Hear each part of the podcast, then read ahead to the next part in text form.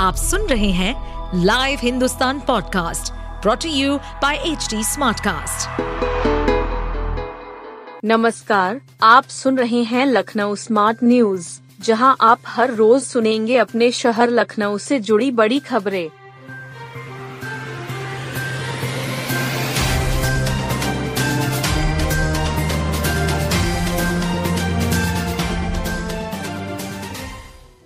अमरावती समूह समेत कई कंपनियों पर आयकर की छापेमारी। आयकर की दिल्ली से आई विशेष टीमों ने बुधवार की सुबह से लखनऊ में छापेमारी शुरू कर दी। लखनऊ में अमरावती ग्रुप के 10 से अधिक ठिकानों पर छापेमारी की गई है। इसके अलावा आयकर की टीमों ने महिंद्रा के एक फ्रेंचाइजी के 5 ठिकानों पर छापा मारा है। आयकर को टैक्स में भारी हेरफेर और बोगस कंपनियों के जरिए काला धन इधर से उधर करने का शक है। ये टीमें एक दिन पहले ही लखनऊ आ गई थी। सुबह रिजर्व पुलिस लाइन से सुरक्षा कर्मियों को लेकर छापेमारी शुरू कर दी। आयकर सूत्रों के अनुसार लखनऊ के अलावा नोएडा और कानपुर में भी कंपनी से जुड़े ठिकानों पर छापेमारी चल रही है। लखनऊ में गोमती नगर, फैजाबाद रोड और वृंदावन योजना में यह छापेमारी हो रही है। शहर में 160 से अधिक खतरनाक अवैध होर्डिंग। शहर में 160 से अधिक खतरनाक होर्डिंग छतों और निजी प्लाट पर लगी हुई है। नगर निगम के अफसर व कर्मचारियों की निगाह भी इन पर है, पर इनके खिलाफ 6 साल से कोई कार्रवाई ही नहीं हुई, न ही कोई अभियान चलाया गया। कभी तेज आंधी आई तो यह होर्डिंग भी काना स्टेडियम में लगी होर्डिंग की तरह जानलेवा हो सकती है। निगम के अफसर यह कहकर पल्ला झाड़ ले रहे हैं कि किसी निजी व सरकारी संस्थान के अंदर लगी होर्डिंग पर कार्रवाई का अधिकारी एलडीए के पास है। हजरतगंज से लेकर Faizabad road, Sitapur road, Kanpur road पर घरों की छतों पर अवैध रूप से होर्डिंग लगी हुई है। एक दिन पहले काना स्टेडियम के बाहर आंधी में होर्डिंग गिरने से एसयूवी में सवार मां बेटी की मौत हो गई। ड्राइवर जीवन के लिए संघर्ष कर रहा है।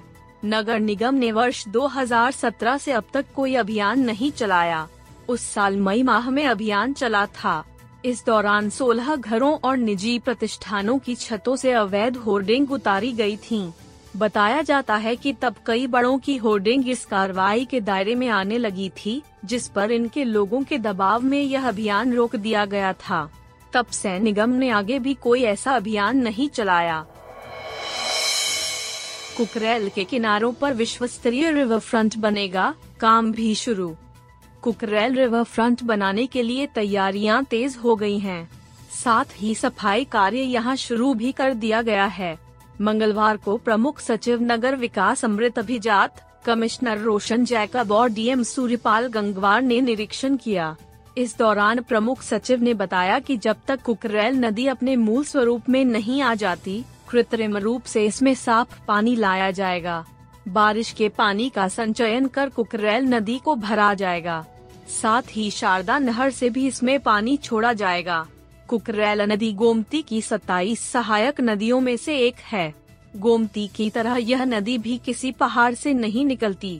जिन प्राकृतिक स्रोतों से इसमें पानी आ रहा था, समय के साथ उन पर सिल्ट जमा होती गई, मुहाने बंद हो गए। अब इसके तलछट की सफाई कर उन मुहानों को फिर खोला जाएगा ताकि स्वच्छ जल का बहाव इसमें फिर से हो सके। साथ ही इसमें गिरने वाले नालों को अलग किया जा रहा है।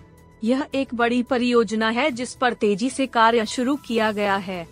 साबरमती रिवर फ्रंट निर्माण में अहम भूमिका निभाने वाली एजेंसी से प्रदेश सरकार करार करने जा रही है।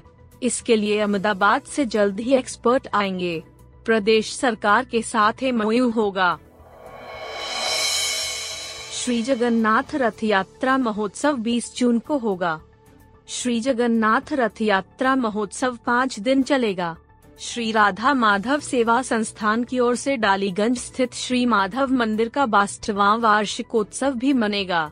संस्कृति एवं पर्यटन मंत्री जयवीर सिंह, विधायक डॉक्टर नीरज बोरा ने मंदिर वार्षिकोत्सव व जगन्नाथ रथ यात्रा का पोस्टर लॉन्च किया है।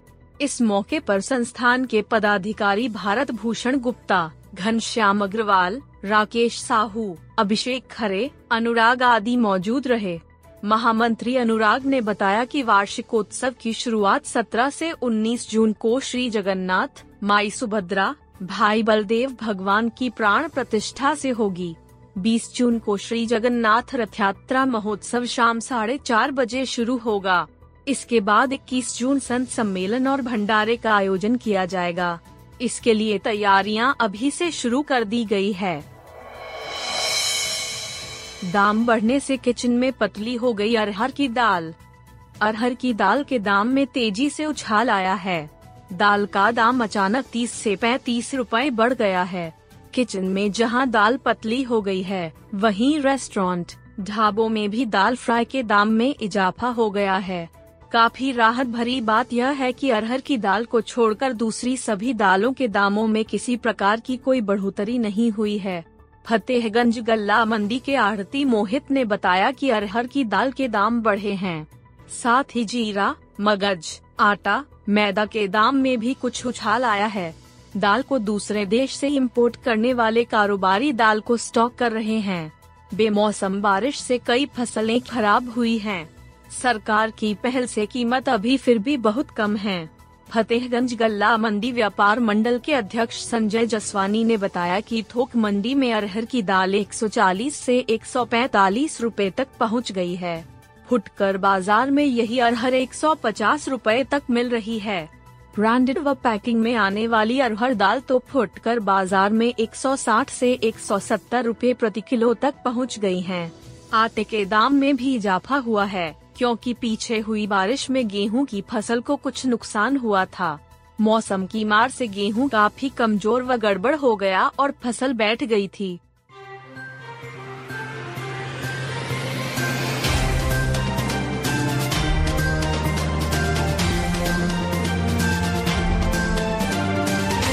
आप सुन रहे थे लखनऊ स्मार्ट न्यूज, जो की लाइव हिंदुस्तान की प्रस्तुति है। इस पॉडकास्ट पर अपडेटेड रहने के लिए आप हमें फेसबुक, इंस्टाग्राम, ट्विटर और यूट्यूब पर फॉलो कर सकते हैं। हमारा हैंडल है @HT SmartCast। ऐसे और पॉडकास्ट सुनने के लिए लॉग ऑन टू www.htsmartcast.com। इस पॉडकास्ट पर अपडेटेड रहने के लिए हमें फॉलो करें @HT SmartCast। हम सारे मेजर सोशल मीडिया प्लेटफॉर्म्स पर मौजूद हैं और ऐसे पॉडकास्ट सुनने के लिए लॉग ऑन टू www.htsmartcast.com।